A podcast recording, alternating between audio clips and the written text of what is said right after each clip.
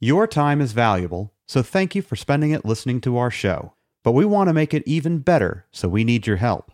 We're hoping you'll spend a few minutes taking our listener survey, courtesy of our sponsor, Nota by M&T Bank. Just go to LegalTalkNetwork.com forward slash survey.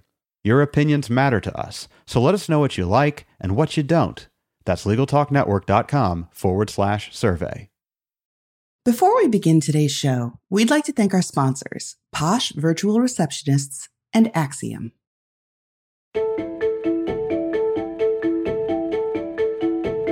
Welcome to the Modern Law Library. I'm your host, Lee Rawles, and today I'm joined by Dr. Michael Shahnasarian, the author of the book, The Valuation of Monetary Damages in Injury Cases. Michael, thanks so much for joining us. Thank you for having me. It's a pleasure. First off, Often I have lawyers coming on to talk about the books they've written, and that isn't exactly your background. Could you tell people a little bit about who you are and uh, what you've built as your career? Sure. By my training, I'm a psychologist. I hold three degrees in psychology, including a PhD degree from Florida State University. And psychologists, they specialize in different areas. My area is rehabilitation. And what I have done over the years is I've established a practice in Florida called Career Consultants of America, Inc. And over the years, the forensic practice has grown considerably. And I specialize in evaluating damages in forensic cases, specifically injury cases. And I've done that for about 35 to 40 years. And the title of your book, The Valuation of Monetary Damages in Injury Cases, I think that there are plenty of people out there, listeners out there, who don't really know precisely how damages are calculated and what's a monetary damage, what's a non monetary damage. Can you get into that a little bit and why you chose this as the title for your book? Well, people become injured in many, many ways. It could be a personal injury vis a vis a slip and fall or a motor vehicle accident, or it could be a gunshot wound. So, personal injury is one big domain of injuries. Another domain is medical malpractice, where some procedure may have gone awry and a person has acquired some disabling problems. Uh, of course, product liability, uh, automobile that may have not been manufactured up to par, or the, some question about the performance of the vehicle, workers' compensation. There are a number of ways people become injured. And there basically are two parts to any lawsuit. Obviously, one is the liability, namely whose fault is it, if there is fault. And then secondly, the damages. And that is where this book comes in. It has to do with evaluating the monetary value of damages. And in any damages assessment, there typically are three broad areas of damages. One is, of course, earning capacity loss. If a person is impaired in their ability to pursue their career, to earn wages, then they may have recourse for a claim of loss of earning capacity if they can't mitigate their damages. If they can't be retrained, for example, or if the workplace can't be reengineered to accommodate whatever limitation they have, then they may be a candidate to pursue a claim of loss of earning capacity. So that's one broad area. Second broad area is what is that person going to require in the future in terms of medical or other rehabilitation interventions because of their injuries now and going forward for the remainder of their lifetime? Will they need diagnostic testing periodically? Will they need therapies? Will they need pharmaceutical intervention? Will they need surgeries? Will they need attendant care, help in the household because they're impaired to some degree and can't do what they need to do? All of those things are future care needs. We call that in the trade a life care plan. So that's the second set of damages. First is the earning capacity, second is the life care plan. And then the third is a more difficult to monetize we call it non monetary damages. But those damages are the pain and suffering damages that the disabling condition has caused now and over the remainder of the person's lifetime. And the non monetary damages can be sometimes they're synonymous with pain and suffering. Uh, those are things like unwelcome lifestyle changes a person has encountered because of their injuries, perhaps sensitivity to disfigurement that affects them psychologically, inability to pursue avocational pursuits or recreational pursuits that they previously enjoyed, uh, even things like inability to have children naturally and inability to bond with children. So the non monetary damages can be very, very broad. Uh, they're more difficult to quantify economically, but those are there. And of course, these three sets of damages are not independent they're dynamic, they interrelate. And when we're assessing the value of a damages, we have an eye towards all three of those different potential areas of damage compensation.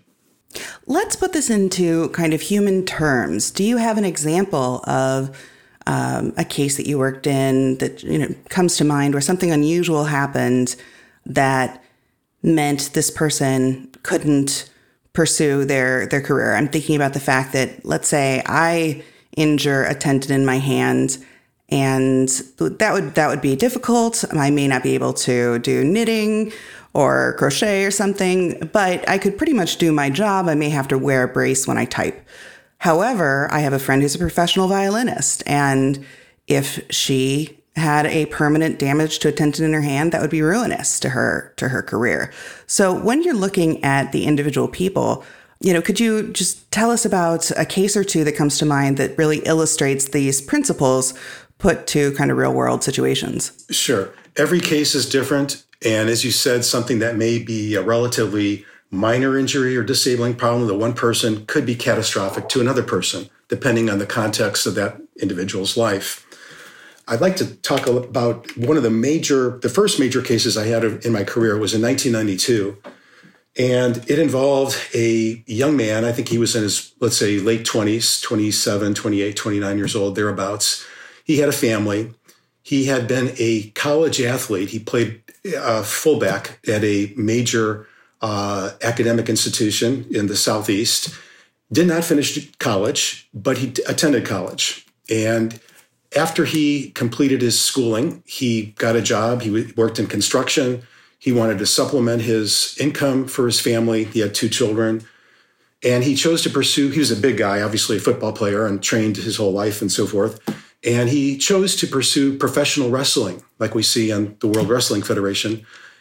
He took a course, a weekend course. He learned to do some falls and so forth, gymnastics, the tumbling that goes along with that.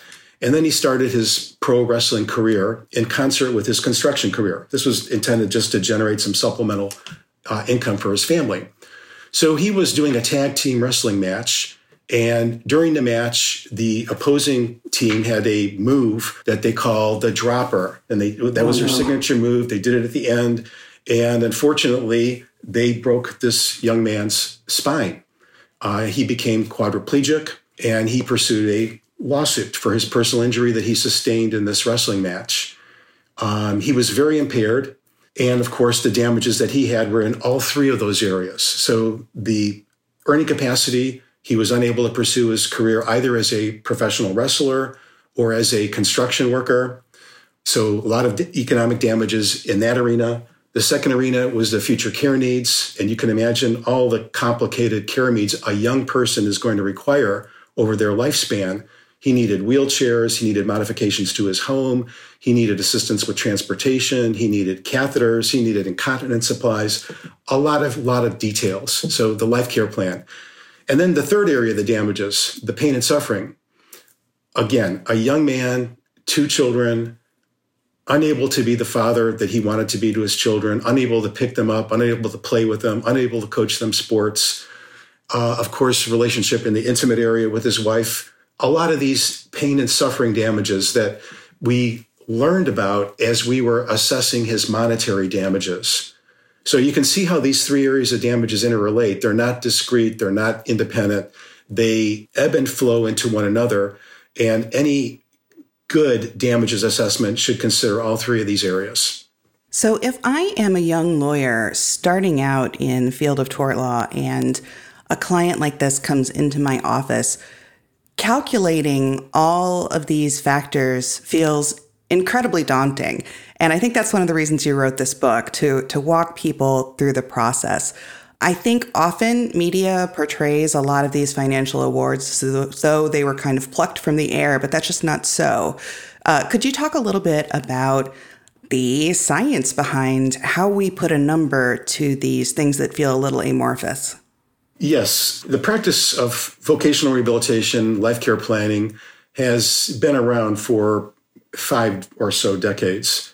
Uh, there are standards of practice. The field is regulated. There are certain credentials that competent practitioners hold. And of course, uh, there, it is heavily regulated. So the standards of practice in conducting these type of assessments have to do first with evaluating available information. And the available information is in many, many spheres, and some information may be more pertinent depending on the analysis than other information. So, for example, if someone is alleging that they have sustained a head injury as a result of some type of a trauma that occurred in a personal injury, then we would be interested in knowing what was their track record beforehand. We'd be interested in looking at academic records. We'd be interested in looking at performance appraisals from their job. We'd be interested in looking at the complexity of the work that they performed and the type of impairments that they may or may not have sustained that are impairing their cognitive functioning. So it depends on the type of injury at hand. But of course, generally, we're involved, we're, we're interested in medical records. We're interested in before and after an incident occurred so we can have a baseline level and understand if a person had any pre existing problems. Sometimes they're material, sometimes they're not. Sometimes a person may have had, for example, it's not uncommon for somebody, especially someone in middle age or older age, to have pre existing orthopedic issues, back issues, and they may or may not have had an exacerbation of their pre existing pathologies vis a vis some new trauma. So it's important to understand all of those things the person's medical history, their earning history, their employment history, and we look at trends. So, for example, has a person had a stable record of employment? Uh, have they been absent from the workplace for different periods of time for, for whatever reason? Have their earnings been consistent over time? Have they had absences from the workplace? What phase of their career development were they in when they became injured? Were they early? Were they later? Were they in a maintenance phase? Were they in a withdrawal or decline phase? So the first process involves becoming very, very familiar with the records. And then typically there is an examination that is conducted. Examination involves a clinical interview where a practitioner is learning more about the person's life. They're presenting problems, impairments they may have had, treatment that they've had. Has it helped them? Has it not helped them? What their goals were beforehand and what their residual capacities are. And is this something that's only being done by the plaintiff's attorney, or is the defense team also preparing on their end to see, well, how much do we think the monetary damages in this case would be if we are found at fault? It is absolutely done by both sides, both the defense and the plaintiffs. Typically, the plaintiffs will go first, obviously, and they'll they'll uh, conduct their assessment. They'll uh, compute their view of the damages and then typically the defense lawyers will retain expert witnesses to evaluate the work that the plaintiff experts have done and determine whether or not they believe it's you know within the normal limits uh, is it understated is it overstated? So quite often when experts are retained by defense counsel they're first retained as consulting experts and then if they perceive that there are let's say overstatements in the damages demanded by the plaintiffs then the defense lawyers will ask the defense experts to do their own analysis, and they'll do things similar to what I'm describing. And you have been called as an expert witness in literal hundreds of cases, I believe, and both on the plaintiff side and the defense side. Is that correct? I believe about 5,000 cases over the course of my career. And my practice is very evenly split between defense and plaintiff retentions. And for you, is the process somewhat similar in both cases, or do you find different things are asked of you as an expert witness by one side rather than the other? It's quite similar. One difference is if you're retained by plaintiff counsel, then you do have access to consult directly with the plaintiff's treating doctors. And you don't you do not have that opportunity when you're when you're retained by defense counsel. That would be inappropriate to do, would be unethical to do. So you don't have that opportunity. But otherwise, the processes are generally the same. You review the same records, you conduct the same type of interview, you administer standardized tests. In these examinations, the testing is typically intelligence or IQ tests, personality measures, and occupational interest inventories. And of course, you conduct your consultations and you conduct the research that you need to formulate the foundation for your opinion. So, apart from that, the processes are quite similar. So when you you are speaking to other people in this industry, be it insurance agencies or attorneys who are well versed in this form of law, you can use a certain vocabulary and they'll understand what you mean. But as we've already heard so far, these are very complex processes. So when you are asked to explain to a jury, why did you come to this number? Um, what is the case for additional pain and suffering? Things like that. What do you find most helpful in communicating to a jury? What's helpful is to start with the science of the profession and to speak in lay terms in terms of how the opinion was developed, how it evolved, the contributors to the opinion, the research that was done, and basically to help understand from a lay perspective how the whole process evolved and how the opinions were generated. Well, we're going to take a quick break to hear a word from one of our sponsors, and when we return, I'll be asking Dr. Shahnasarian about some of the more special cases. As a lawyer, ever wish you could be in two places at once? You could take a call when you're in court, capture a lead during a meeting. That's where Posh comes in. We're live virtual receptionists who answer and transfer your calls so you never miss an opportunity. And the Posh app lets you control when your receptionist steps in. So if you can't answer, Posh can. And if you've got it, Posh is just a tap away. With Posh, you can save as much as 40% off your current service provider's rates. Start your free trial today at posh.com. You're no stranger to compromise. You're a lawyer. But getting the legal team you need is a compromise you shouldn't have to make. Like when you have to invest in hiring a full time generalist lawyer when you need a highly specialized IP counsel, or when you don't want to bring in your external law firm with their partner level price tag. Axiom can help you match the right legal resource to the right matter at the right cost for the right duration. No legal leader should compromise their high standards, and with Axiom, you don't have to. Learn more at axiomlaw.com/aba. Welcome back to this episode of the Modern Law Library. I'm still here with Dr. Michael Shahnasarian talking about his book, The Valuation of Monetary Damages in Injury Cases. Now, Michael, there are some times when it is going to be more difficult to make these judgments, and one of those areas is when this injury has happened to a child or even an, an infant in the case of, say, a medical malpractice trial that has impacted a, a newborn. How can you then look at earning capacity claims or you know what it will cost to support this infant for the rest of their life you don't have any past pay periods to look at what do you do in those kinds of cases Pediatric cases are often the most difficult or challenging cases that we have for the reason that you're mentioning. We don't have a baseline to look at.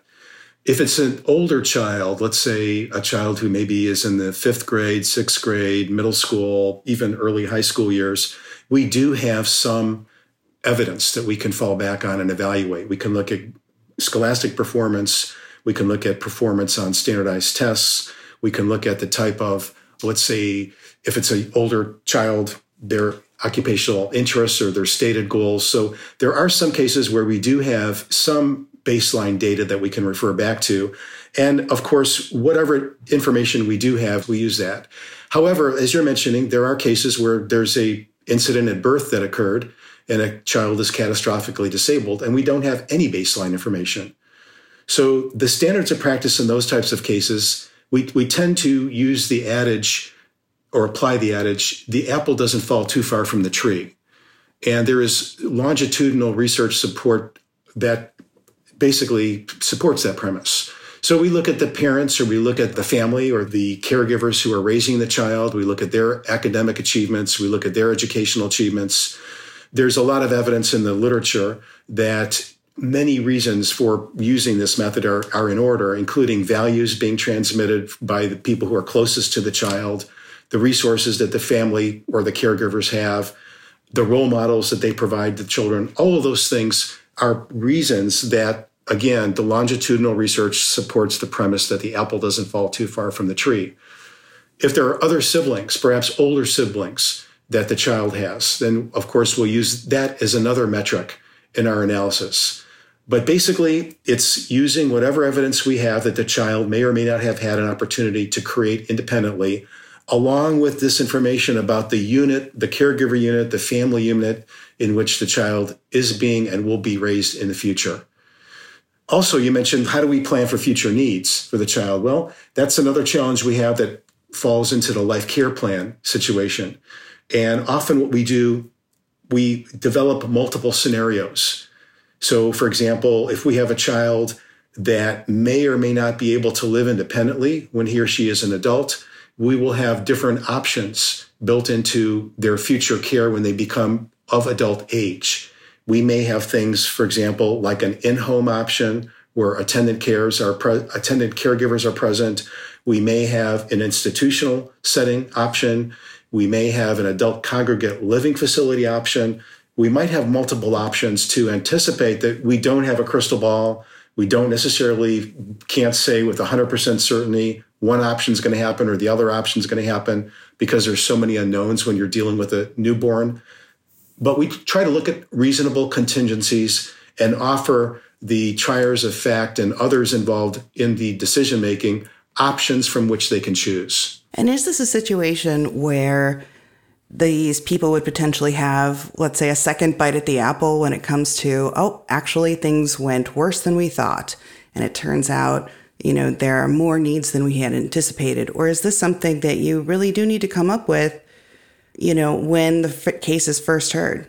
It's important to come up with different scenarios so that we can anticipate, for example, a best case scenario, a worst case scenario. Uh, that's done often in life care planning. And hence we come up with a range that the people who are interested in, in settling the case or trying the case can refer to when computing the overall damages. When you talk about what you do to people you meet, what are some common misperceptions you hear people talk about when it comes to tort trials, tort awards? Uh, certainly, there have been pushes before for tort reform. What are some common misconceptions that you see the general public having about cases like this? I think it's often difficult for jurors to see a child who's looking healthy, um, smiling, able to interact, to st- truly perceive the, the depth of needs that that child may have. And they may look at the child and say, well, there's a young child there, they're sitting in a wheelchair. But to understand the tremendous amount of care that that child requires currently and will continue to require in the future, and the complexity of the interventions that'll be necessary as a child ages.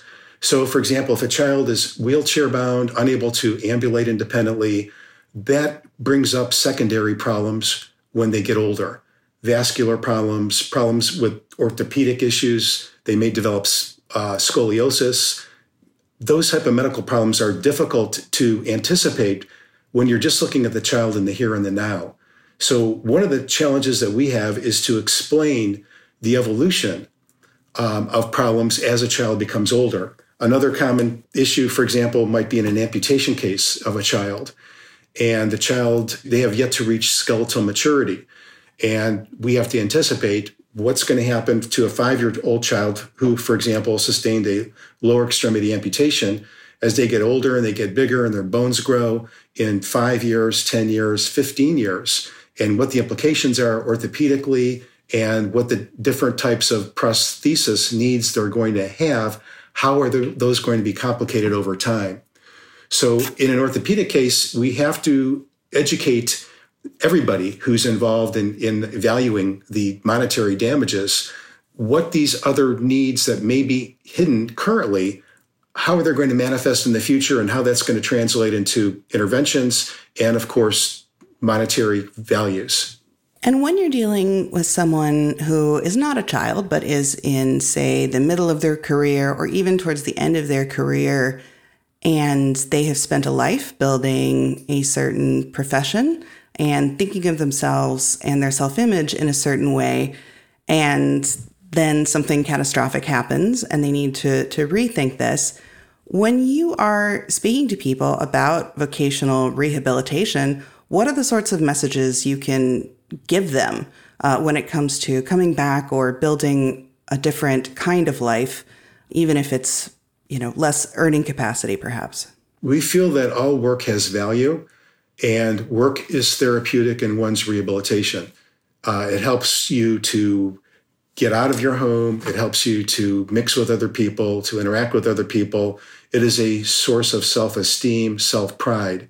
So even if people are unable to pursue their former career because of injuries, we attempt to help them identify other types of careers that will be satisfying to them. Job satisfaction is very important to us, and having a purpose in your life is very important. Often we can accomplish that through the testing that we administer, and that is a reason that we administer a battery of tests as part of the uh, evaluation process. So we administer tests to develop to measure someone's intelligence so we can look at their strengths, their weaknesses. We administer occupational interest tests so we can identify preferences, things people like or don't like.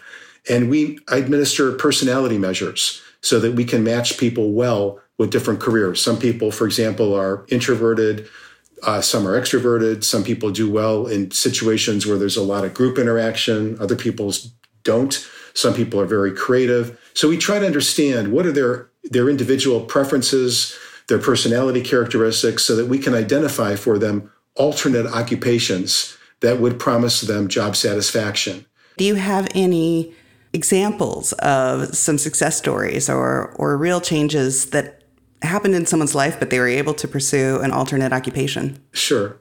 So we have people who may have a lot of knowledge and in a different industry. Um, we've had people, for example, in the construction industry who were contractors who uh, developed a lot of inform- a lot of knowledge about things like estimating labor and material costs, uh, things like reading blueprints, um, advanced skills in project management, multi-site project management. Part of the, what we assess or evaluate are, are, what we call transferable skills. So we assess a, a, an individual's work history. We determine the type of skills that they have developed, and we determine how those skills may transfer to different types of occupations. So we've had people who have been, as I mentioned, contractors in the construction industry. They incur an injury that prevents them from, let's say, walking on hazardous construction sites, climbing ladders like they had to, contorting their body to construct ins- inspections and so forth. But they have these transferable skills. So we try to determine how can those skills be transferred to another work, account, work environment that is compatible with their res- residual functional capacities. So we'll look at things, for example, such as computer assisted drafting, which would be in a in a controlled environment, it would be in an office environment, and they would be using their knowledge from construction, from sourcing materials, and using their residual abilities in a job that still provides them satisfaction and perhaps even comparable earnings. And as a psychologist, how would you advise lawyers talk to clients in cases like this uh, when it comes to helping them envision a new future. It's going to be different than the one that they had thought they were going to have. But, you know, often physical injuries are only one side, and, and it's a real psychological blow to many people to rethink their self image, even. Uh, how can lawyers both compassionately and productively discuss these things with their clients? I think starting with what I mentioned before the premise that all work has value and even though you may have sustained an injury that is very significant, it doesn't mean that your life is over. Life does go on. And there are other avenues in the workplace that can still provide job satisfaction. And also to encourage the person to think of what they still have going for them, the capacities that are intact that they may have, the aspirations that could still be realized, maybe not in whole, but at least in part, and perhaps the value that and inspiration that they can bring other people including those who are close to them, loved ones, friends, and so forth, by not giving up and uh, making the most of what you do have residually.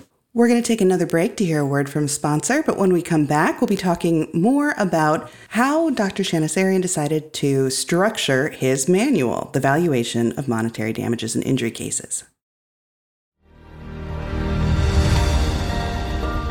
In a world that's constantly changing, the law and how it's practiced must also evolve to keep up with those changes. The ABA Journal's Asked and Answered podcast dives into the compelling stories surrounding lawyers' personal and professional lives.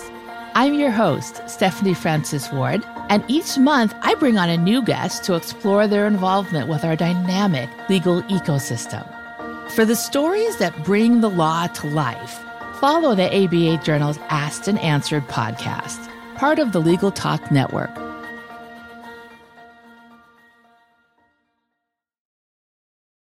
Welcome back. We're still speaking to Dr. Michael Shahnasarian. And a question I had, Michael, is when you were sitting down to come up with the format of this book, this is not the first book you've written. Um, what were your goals in how you were going to lay out this book to be most useful to its readers? And who did you think of as your audience? Well, the primary audience basically are expert witnesses like myself, as well as attorneys who are trying to value damages in injury cases. Other parties who I believe would have a strong interest in this book would include people such as allied experts, like economists, financial experts who are actually doing the number computations and the calculations. It's helpful for them to know how these the, the predicate for the work has been arrived at scientifically. It gives them more credibility as well. Another group would be insurance adjusters. These are the people who defense lawyers are reporting to. And the insurance adjusters, of course, have the power to settle a case or determine what the value of the case is. So if they had more insight into how experts conduct these methodolo- methodological evaluations, it would benefit them as well. Um, I think law school students who are aspiring to become tort lawyers, obviously, the more knowledge you have about how these damages are computed, the better you can do your job. I believe there are some sophisticated plaintiffs who have a real interest in knowing how their damages are computed. They would have an interest in this kind of work. So, those are the primary audiences that I envisioned when I was writing the book. And I structured the book in four different sections, so to speak. The first section had to do with the overall concept of monetary damages in injury cases. The concept, of course, in terms of the two areas I, I preliminarily mentioned loss of earning capacity, how, how is that done? What does that mean now and in the future? And then the future care needs, the concept. So we start with that because that is the basic, that is the foundation information that is necessary to proceed with understanding the other parts of the book. So that's number one. Part two of the book has to do with the, the kind of the nuts and bolts methodologically. I gave a high level overview before starting with records. But this part of the book gets into the real nitty gritty details. What records do you need to look at, and what specific details do you glean from those? Subject specific factors. What are important subject specific factors to consider, and how do you do that? How is an examination conducted? What are the protocols, both in terms of the clinical interview? What type of information do you obtain? And then the testing how do you determine what battery is important to administer? How do you interpret the test results? How do you integrate that information and synthesize it with everything else? The research you need to conduct. All of that is fodder for the second part of the book. Then the third part of the book gets into life care plans. And the life care plans, there's, there's a chapter that speaks to adult life care plans. There's a chapter that speaks to pediatric life care plans. There's a chapter that speaks to international life care plans. And what I've been finding over the years, and I live in Florida where there's a lot of visitors from all over the world, tourists from all over the world, sometimes they become injured in Florida and they live in another place. So the life care planning is not just you know specific to what are their care needs here, but what are their care needs going to be in, in their locale. So the third section gets in depth in different types of life care plans and the nuances depending on the life care plan you're developing. And the final part of the book, the part four of the book, has to do with special considerations. And that includes things like presenting testimony, what is the best way to make technical points salient to lay people. Uh, it gets into things such as the Daubert challenges, um, how to per basically pursue a Daubert challenge when it is merited and how to survive a Daubert challenge when you feel that it's un un unjust.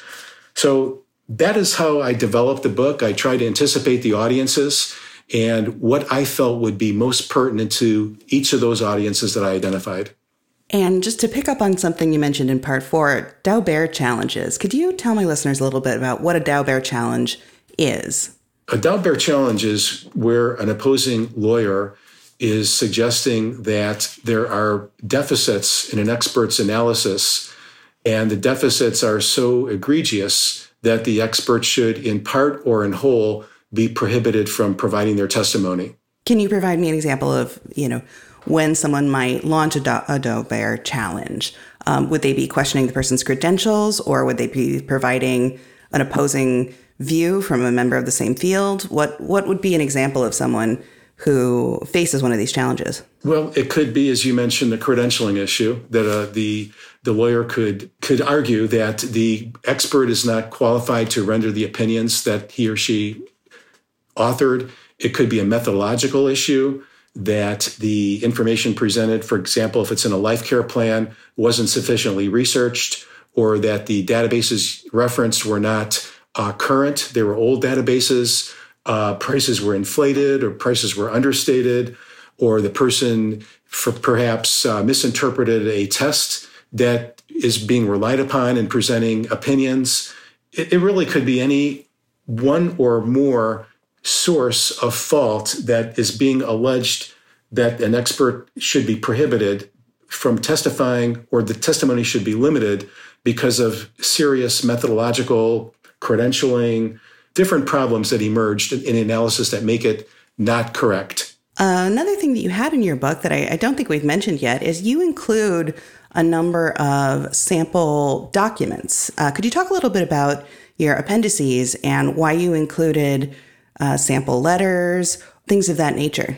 One of my aims was to make the book very pragmatic for the different audiences. So I realized that lawyers will be probably, lawyers and experts will probably be the primary consumers of the book. Uh, I wanted them to have forms that they could rely on to help facilitate analyses. I have a lot of sample cases. I have case studies that amplify salient points that I wanted to make in the text.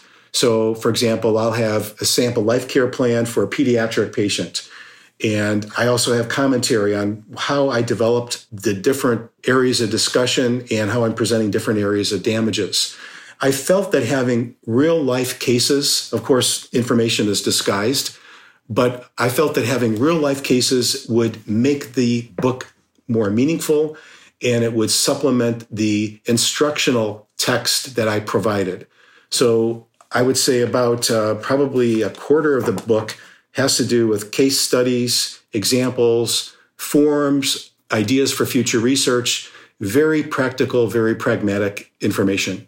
And I think it is easy to be put off by sort of the clinical edge of a lot of these calculations. And you're thinking, oh, but this is a human being's life. And it really shows, I think, uh, when you bring in these case studies, that yes, these are very clinical they may seem cold blooded calculations, but they are intended to help and assist these human beings.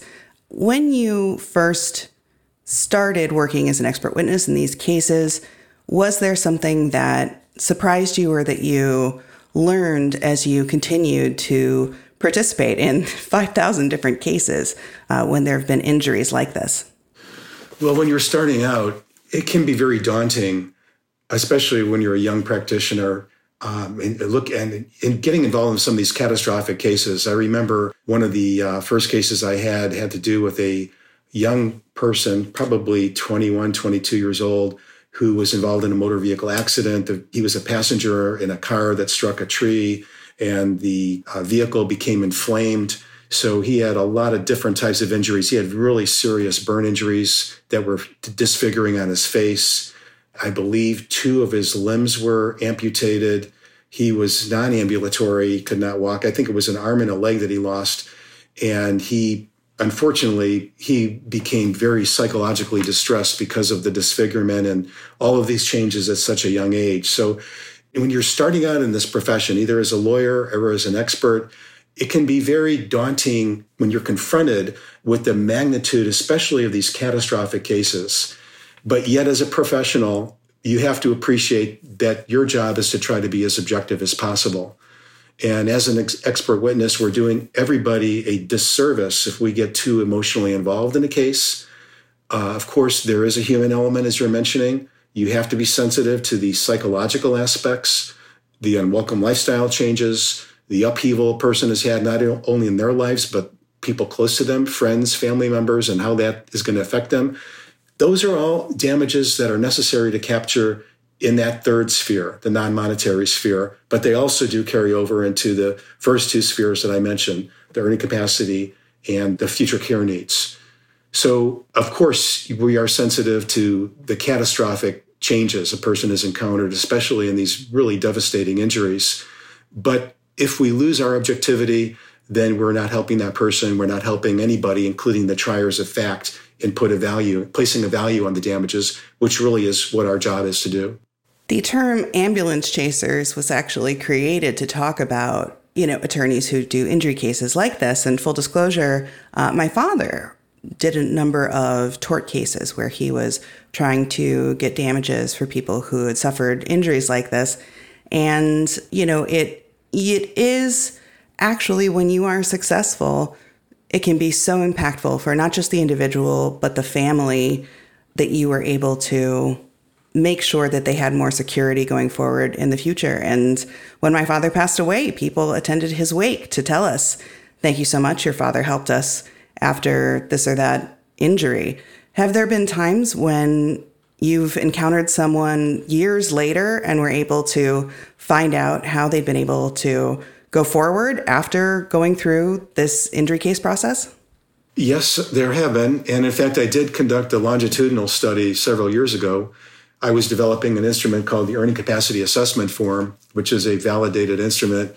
And I wanted to longitudinally try to track these people who we evaluated. And I did encounter uh, a lot of what you're describing. Uh, people were grateful for the valuation and what we try to do in all cases is try to objectively assess the damages in a case, applying the science of the profession. And the more we can do that, the more true we can be to all parties who are involved defense, plaintiff, all parties, including the triers of fact. So that is really how we view our responsibility as experts in evaluating damages. Well, Dr. Shahnasarian, so thank you so much for appearing on this episode of the Modern Law Library.